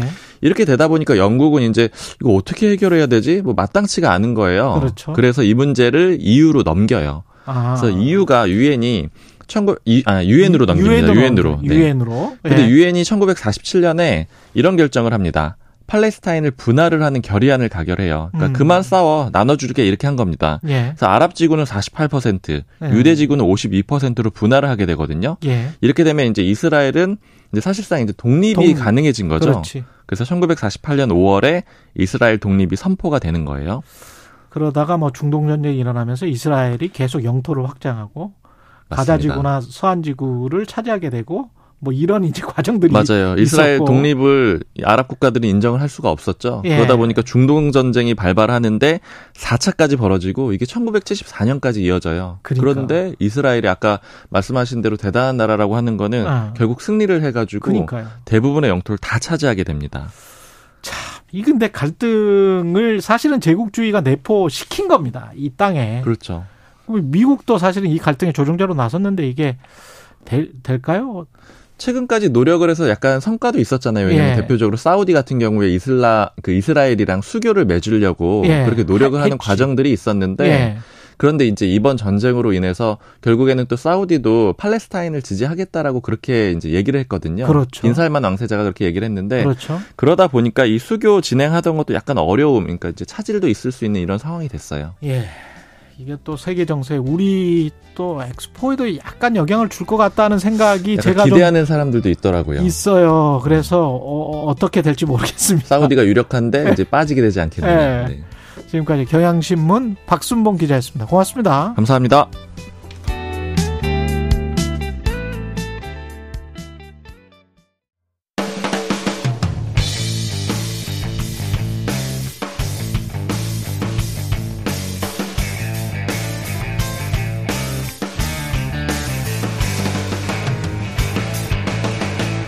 최경영의 최강 시사.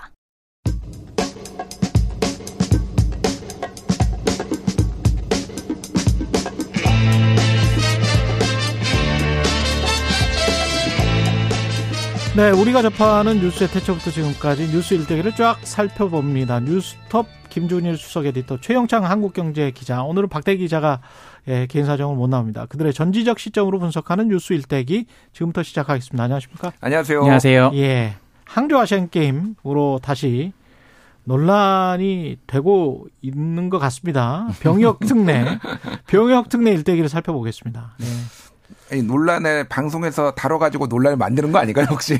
아니, 그 약간 그것도 좀 걱정이 되긴 하는데. 예. 그, 일단은 열심히 했잖아요. 음, 그러니까요. 예. 네. 몰래 어떻게 저, 어, 부유층 자제나 권력을 통해서 그 몰래 뺐던 사람들이 있잖아요. 음. 그게 아니고 자기 노력으로. 그렇죠. 그거 근데 그 기준은 어디까지 줄 거냐. 네.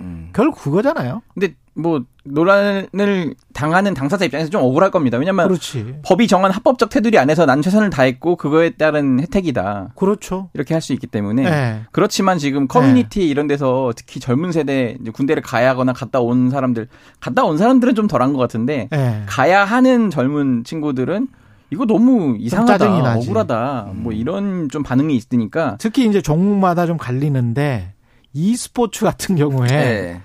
e스포츠가 이제 스포츠가 아닌 것 같거든. 음. 예, 와 이렇게 띠디디 오락에서부터 시작해서 이제 네.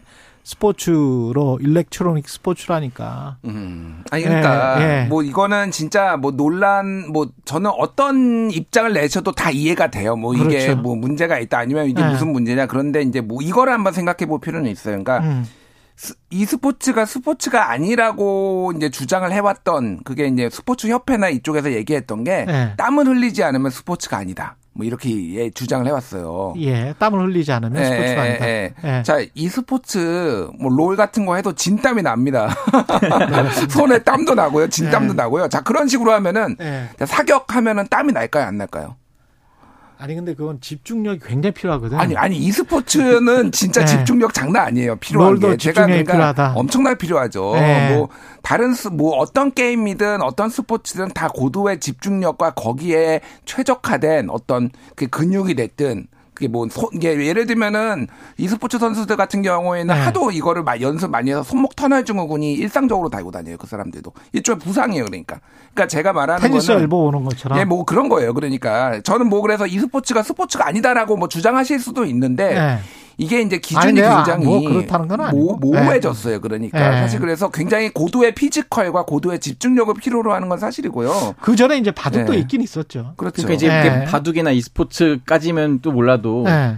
이게 가만 보니까 무슨 뭐 카드 게임 뭐 이런 것도 아, 갑자기 카드 들어가고 게임도 있었지. 예, 무슨 모, 예. 모 대기업 회장님 부인 되시는 분도 막 이번에 국가대표로 나서고 아 그랬어요? 네, 그리고 굉장히 좀 처음 보는 것 같은데 이것도 스포츠다 하면서 국가대표로 나가고 만약에 이 선수들이 거기서 금메달 따면은 갑자기 어 짜잔 하고 병역 혜택을 받는 거예요. 예. 좀 그런 게 있고 사실 어 좀 지금은 좀 오래됐지만은 네. 승마 같은 경우에 네. 특히 좀 돈 있는 분들, 돈 그렇지, 많은 분들 자제. 아 지금도 승마는 네. 뭐 돈이 있 어야 돼. 네, 한화 네. 삼남께서도 이제 네. 그때 도하에서 네. 금메달 딴 다음에 합법적으로 병역 면제를 받았잖아요. 아, 좀 그런 김동, 게 있었고. 김동선 부회장. 김동선. 음.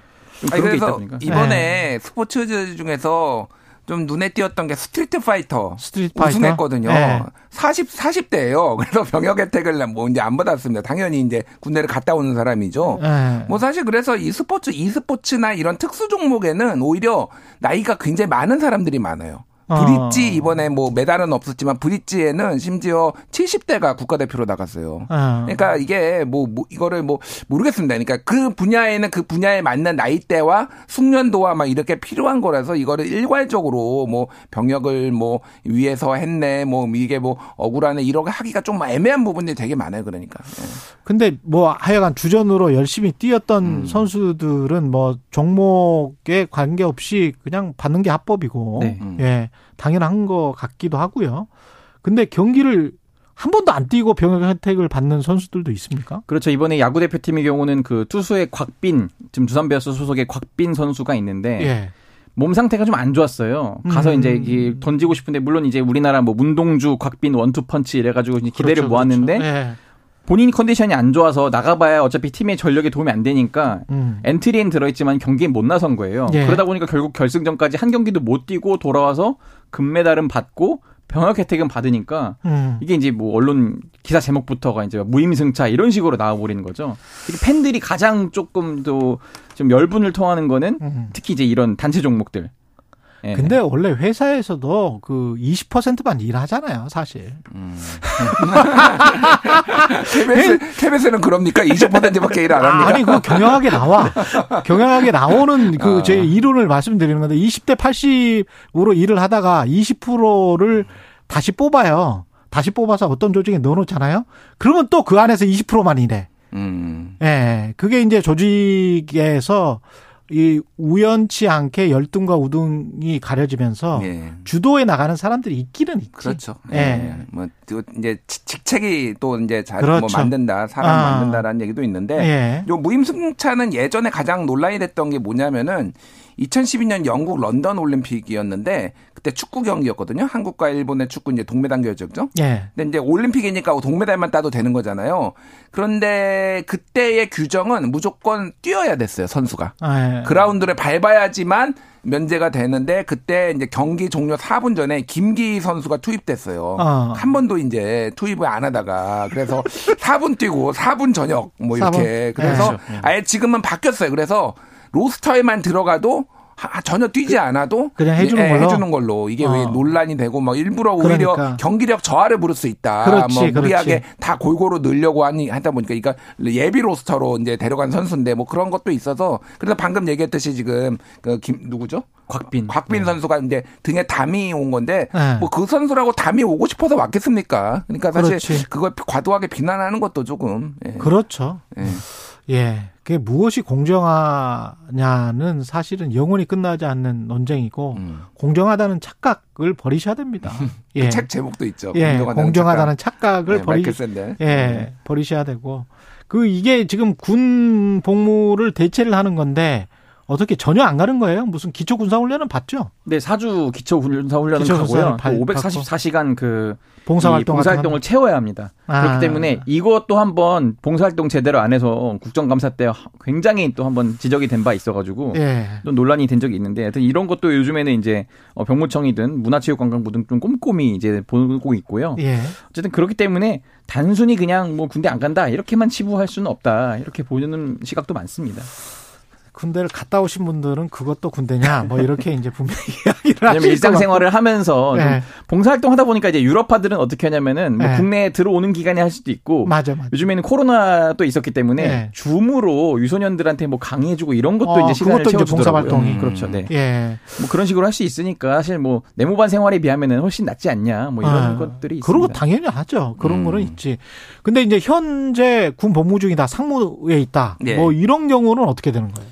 조기 전역합니다. 아 그냥 나오는 그래서 거야? 이번에 아, 진짜 그, 좋겠다. 예, 뉴스가 나왔는데 그 입대일을 축구가 이번에 금일에 네. 땄잖아요. 그래서 그 중에서 다섯 명이 입대일을 받아놨어요. 그러니까 아직 네. 입대를 안 한 상황인데 이 사람들도 다 병역 특례가 됐고 한 선수는 지금 상무에서 발탁됐거든요. 예. 그런데 이, 이 사람도 이제 조기 전역하는 거에서 상무가 지금 축구 상무가 비상이 걸렸다고 여섯 명이 자원이 없어져가지고 결승골을 넣은 조영욱 선수인데 네. 그 한일전에서 이제 악착같이 넣더라고요. 그렇죠, 그렇죠. 근데 물론 이제 뭐 본인의 그거 전역 때문에 의식한 건 아니겠지만 그 열심히 뛰었겠지. 예, 뭐. 근데 결, 공교롭게 결과적으로는 이제 결승골을 만들어냈기 때문에. 예. 아니, 근데 그거는 본인이 결승골 네. 넣고 본인이 전, 그렇죠. 야, 전역 신고, 전역 신고하고. 근데 외신에서 예전에 예. 분석도 했어요. 그러니까 예. 한국 선수들은 왜 이렇게 왜, 잘, 잘왜 이렇게 열심히 뛰냐, 쟤들은. 인센티브가 하나 더 있다. 그러니까 그런 어. 내용에 대해서 분석 기사가 나올 정도로 이게 굉장히 그러니까 인생의 황금기 같은 그 physical, 그러니까 육체적으로 가장 좀 왕성할 때잖아요. 그때. 그러니까 이거 아. 이거에 대해서 조금 많이 이제 조금 어, 해가지고 혜택을 받아서 이게 돈으로도 연결될 수가 있고 본인의 그렇지. 커리어나 그렇죠. 그런, 그러다 보니까 정말 어, 진심으로 뛴다. 아니 근데 네. 제 기억에 아시안 게임 금메달은 병역 특례가 안 됐었는데 언제부터 된 건지 병역 특례 자체는 한참 위에 올림픽 아니었어요? 원래는 아니, 아니요. 그게 네. 어, 오히려 예전에는 네. 이때면 세계 대회 같은 것도 다 병역 특례를 주다가 네. 너무 많이 받으니까 줄인 거예요, 사실은. 아, 줄인 아시, 겁니까? 예, 줄인 예, 겁니까? 예, 예. 그래서 잘못 알았나? 예. 어, 올림픽 3위, 아시안 게임 1위 이게 1990년부터 그렇게 된 아, 거고 90년부터. 그 전에는 아시안 게임에서도 2위인가 3위인가 해도 그러니까 이제 병역 혜택을 줬어요. 아, 그렇군요. 네, 근데 이제 우리나라가 스포츠를 너무 잘하게 된 거예요. 그러니까 무더기로 너무 쏟아져 나오니까 이게 수백 명이 되는 거예요. 예, 수백 명이 되다 보니까 이제 문제 제기가 일어나 가지고 그런데 이제 더 논란이 됐던 거는 이게 병무청이나 이런 데서 땜빵식으로 그 급조해서 이제 만든 거 있잖아요. 예를 들면 2002년 월드컵 축구 4강 예. 규정이 없거든요. 예. 4강 야타 면제. 그리고 2006년에 WBC 월드 어, 베이스볼 클래식도 야구 4강.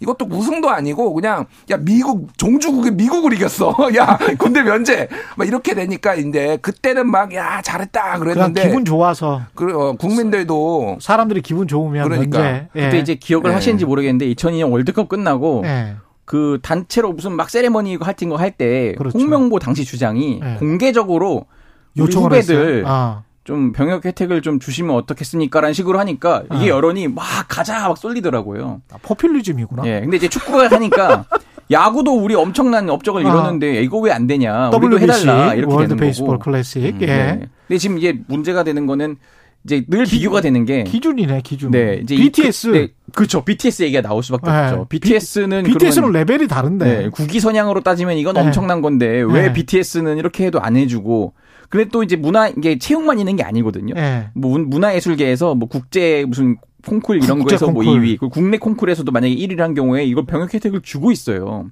그렇지. 그렇다 보니까 아니 왜 BTS 이런 맨날 비교가 되는 게 BTS는 가는데 이거는 어. 뭐좀 이상하다 형평성이 맞지 않지 않냐 이런 지적들이 계속 나오는 거거든요. 그렇기는 하네. 사실은 BTS는 줬어야 되지 않아요? 그러니까 이게 이제 1973년에 네. 병역 의무의 특례 규제에 관한 법률 병역 특례법이 만들어졌는데 거기 딱 요거예요. 예. 국위 선양, 문화 창달 요거 요거거든요. 국위선양 문화창달 다 있지. 아니 뭐 최경영도 지금 국위선양 할 수도 있어. 어. 아니 이건 인터내셔널리. 인터내셔널리. 예, 네. 국위선양이라는 게 어. 국제적으로 하는 거잖아요. 음. 근데 BTS는 제가 보기에 예수와의 BC와 AD를 나누는 것처럼 음. BTS 이전과 이후로 나눌 수가 있습니다. 한국 대중문화는 음. 진짜로 그 정도는 한 거예요. 그러니까, BTS가. 그러니까 그거에 대해서 이제 예. 여러 가지 논란들이 있는 거죠. 사실은 하나의 저는 결정적인 이거는 우리나라가 이제 국위 선양을 뭐 상을 주고 이렇게 할 정도의 후진국이냐. 저는 이 생각이 사실 많이 들어요. 그것도 또 맞는 말이네. 예. 뭐 예. 이게 더 이상 뭐 그거 옛날에 못 살거나 조금 나라가 아 사람들이 모르고 사우스 코리아 모르고 노스냐 사우스냐 맨날 물어보고 해. 뭐 이럴 때나 이게 뭐 국위 선양 이런 거지. 지금 전 세계가 다 아는데 그리고 뭐 G7 얘기 나오고 있는데 이게 아직도 국위 선양으로 뭐를 줘야 돼? 아니 그러니까 근데 여전히 네. 분단국이고 네. 여전히 분단국이고 잘하는 청년들 그래 음. 너희들은 그냥 뭐 개인적으로 돈을 많이 버는 것도 버는 거겠지만 음. 너희들은 헐헐 날아서 자유롭게 살아라라는 어떤 국민들의 어떤 따뜻한 마음 음. 팬들의 마음 이런 거에 있는 게 아닐까 싶어요. 사실은 그러니까 오히려 좀 스포츠 팬이나 네. 뭐 BTS 팬이나 거꾸로 이런 시각이 있더라고요. 그렇게 네. 이제 많이 존경받고 좋아하는 팬이 많은 사람이 군대를 가고 병역 의무를 다하는 모습을 보여줬을 때 더 오히려 이 병역 그 이 의무 자체가 더 빛나는 거다. 그것도 맞는 말이네. 네, 이런 식으로 이제 노블리스 오블리주 뭐 이런 걸 또 얘기하더라고요. 오늘 완전히 이쪽으로 갔다 저쪽으로 갔다. 왜 이렇게 귀가 얇아 오늘? 이것도 맞는 말인데요? 그러니까요. 이것도 맞는 말이야. 네, 여러 가지 예. 이게 정답이 없는 문제. 이거야말로 진짜 정답이 없는 문제라 다 의견을 좀 존중할 필요는 있어요. 그래서. 그래 그러면 그럼 누가 군대가? 음. 그 군대도 신성한 국방의 의무지. 사인은 두 번 갔잖아요. 그래서 아까 얘기했던 산업복무 요원 그거 그렇죠. 했다가 네. 어, 그 군생활 제대로 하는 거 적발돼서 네. 두번 갔습니다. 예. 네. 진정한 애국자인가요? 예, 여기까지 네, 뉴스 일대기 뉴스톱 김종일 수석 에디터 최영창 한국경제 기자였습니다. 고맙습니다. 감사합니다. KBS 일라디오 최경영 최강사 듣고 계신 지금 시각 8시 44분입니다.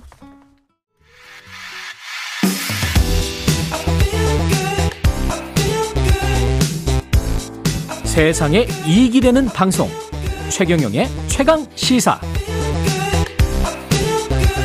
네, 하마스의 이스라엘 기습 공격 이후에 국제 유가 급등에 대한 우려가 커졌습니다. 이서의 이 컨슈머 에너지 석유구 시장 감시단 대표 전화 연결돼 있습니다. 안녕하세요, 대표님.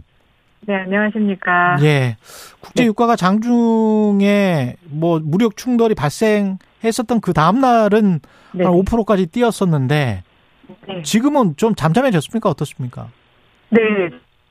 그 사실 이스라엘이란 팔레스타인 산유국이 아니기 때문에 예, 둘다 산유국 아니죠. 제한적이라는 네, 제한적이라는 의견이 다 있는데요. 예. 말씀하신 것처럼 이제 9일에 이스라엘이 공식적으로 전쟁을 선포하면서 어, WTI 가격이 전날보다 4.3% 정도 올랐다가 예. 이제 어저께 같은 경우에 10일 같은 경우에는 0.47% 하락하면서 조금은 이 사태를 관망하는 상황으로 지금 음. 보이고 있습니다. 예. 네.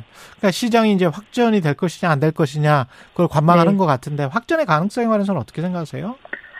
글쎄 뭐그 전쟁이 좀 발발하면 이제 유가가 오르고 이렇게 될 텐데 이제 뭐 음. 사실 뭐 대부분 이제 미국도 그렇고 이제 확산을 좀 원하지 않는 분위기도 그렇죠. 보이고 있고 네. 이제 아무래도 이제 이란이 지금 이제 배후에 있느냐 없느냐 이런 것이 굉장히 중요하다라고 보이는데 음. 이란이 지금 같은 상황에서는 이제 경제적으로 조금 숨통을 트였는데 이제 음. 그렇게 확산이 되면서 다시 제재를 받는 상황으로 가고 싶어 하지 않을 것으로 보이기 때문에 그렇죠. 일단 뭐 크게 확산이 되지 않지 않을까라고 전망을 다들 하시는 것 같습니다. 그리고 뭐 이스라엘 공군기가 산유국의 뭐 아랍 공 국가의 산유국 의 어떤 뭐 그 석유 시설, 원유 시설이랄지 정제 시설이랄지 이런 것들을 뭐 공격한달지 그런 게 아니면 또는 뭐 네, 그렇죠. 이란이 호르무즈 해협을 뭐 네. 봉쇄한다거나 그런 게 아니면 네네. 그럼 수급과 관련해서는 뭐 상관없는 거 아니에요?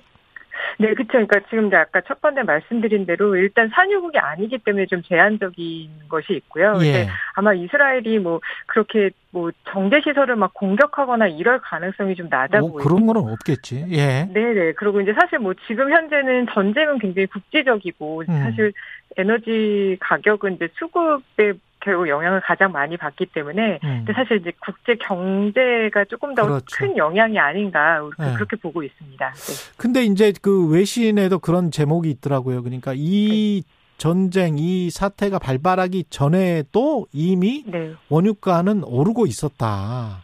네, 네. 예. 그래서 그 네. 상황을 이제 더 불안 심리를 부추기는 것 아니냐 뭐 이런 이런 어떤 걱정도 있기는 하더라고요. 계속 감산 조치를 했었잖아요. 네네. 그래서 이제 사실 사우디아라비아와 러시아 감산을 조치를 계속 하고 있긴 했었는데요. 예. 근데 이제 지난주에 저희가 좀 주목할 점은 계속 가격이 좀 상승 모드를 계속 타고 있다가 지난주 가격이 좀 이제 좀 큰 폭으로 이제 하락을 했었습니다. 음. 그래서 이런 것은 아무래도 이제 이란이 수출 원유 수출을 재개하면서 좀 공급이 뭐 확대된 바도 있고요. 예. 그다음에 이제 사우디아라비아가 이제 이스라엘과 관계 정상화를 하고 추진을 하고 있었지 않습니까? 그렇죠. 그러면서 예. 좀 이제 감산을 조금 일찍 종료하겠다라는 의향을 내비치기도 해서 아. 사실 예, 네, 사실 이제 유가가 조금 하락을 하고 있었던 찰나에 다시 이제 주말에 전쟁이 발발하면서 네. 유가가 조금 다시 상승하는 하지만 이제 올해 가장 최고의 그 가격까지는 아직 상승하지 않은 상태에서 조금 이제 하락을 했기 때문에 네.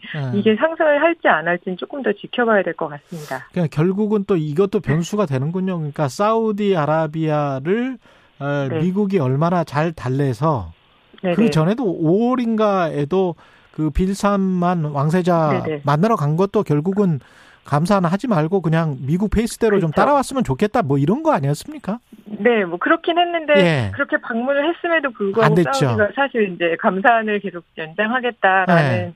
것을 좀 밝히긴 했는데요. 네. 방금 말씀드렸던 것처럼 하지만 이제 사우디는 감사를 좀 일찍 종료하겠다는 의사를 좀 표명한 것도 음. 이제 앞으로 이제 2050 비전 2050을 지금 추진을 하면서 그렇죠. 석유에 대한 의존도를 조금 낮추고 차세, 차세대 경제 체제를 좀 구축하려고 좀 했던 부분이기 때문에 음. 조금 이제 이번 사태로 인해서 이런 그 감산 정도가 또 여보세요?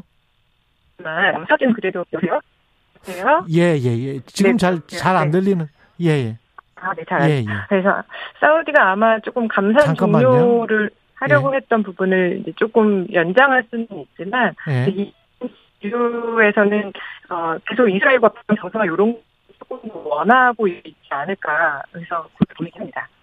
아 지금 저 전화 상태가 너무 고르지 않아서 다시 아, 한번 전화를 거, 예 걸어보겠습니다.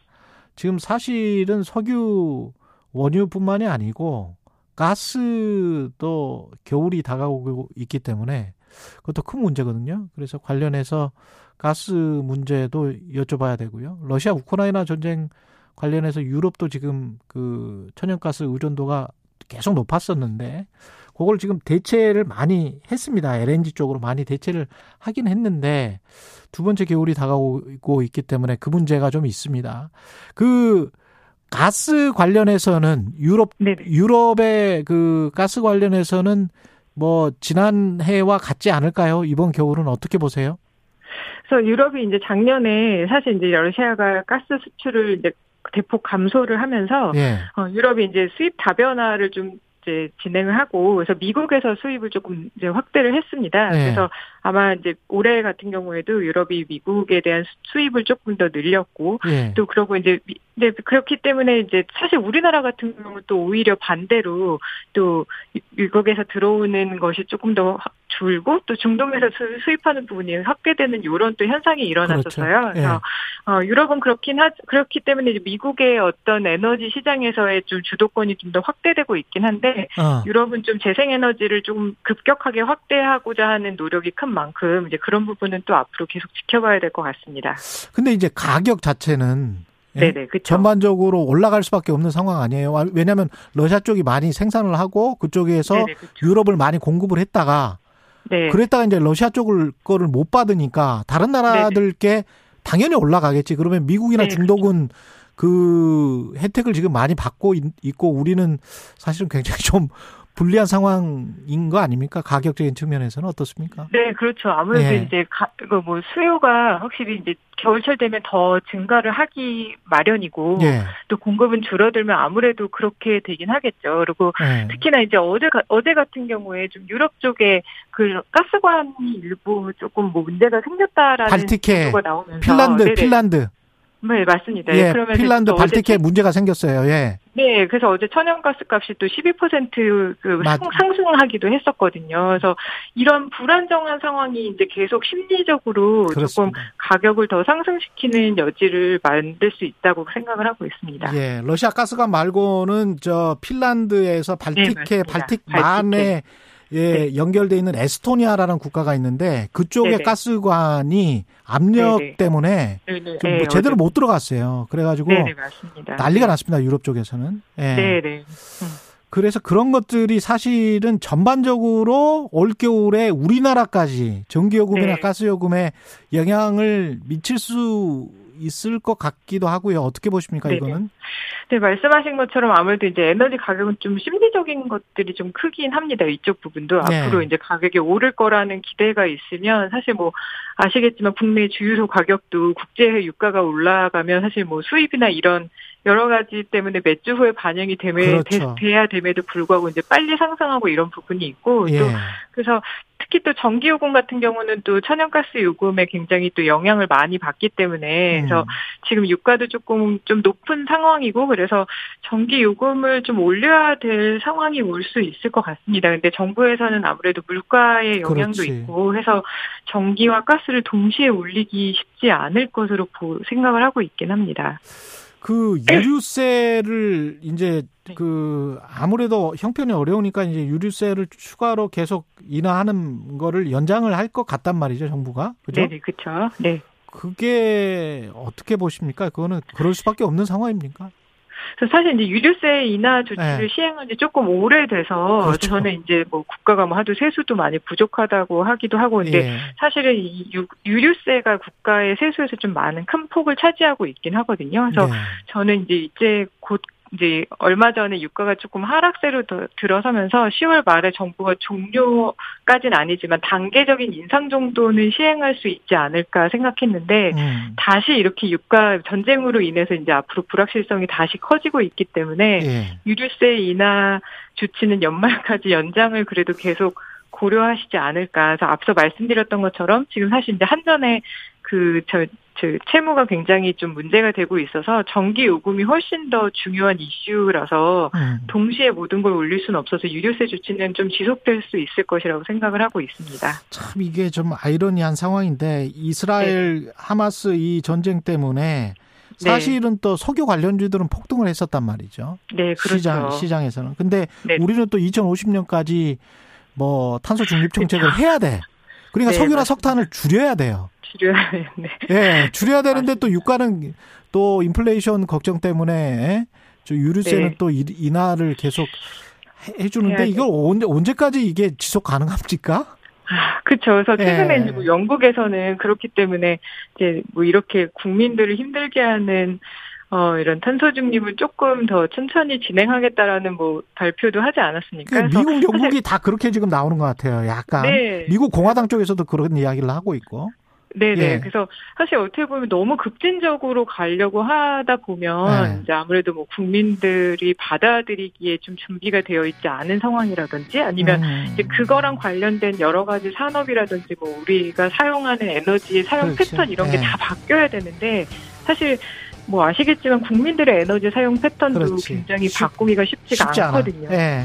네, 뭐 집에서 지금 뭐 작년에 사실 도시가스 요금이 올해 초에 갑자기 이제 국민들이 그렇습니다. 체감을 하면서 예, 집에서 여기, 더 여기까지. 이전보다 예. 네, 따뜻하게 이, 이서해 대표였습니다.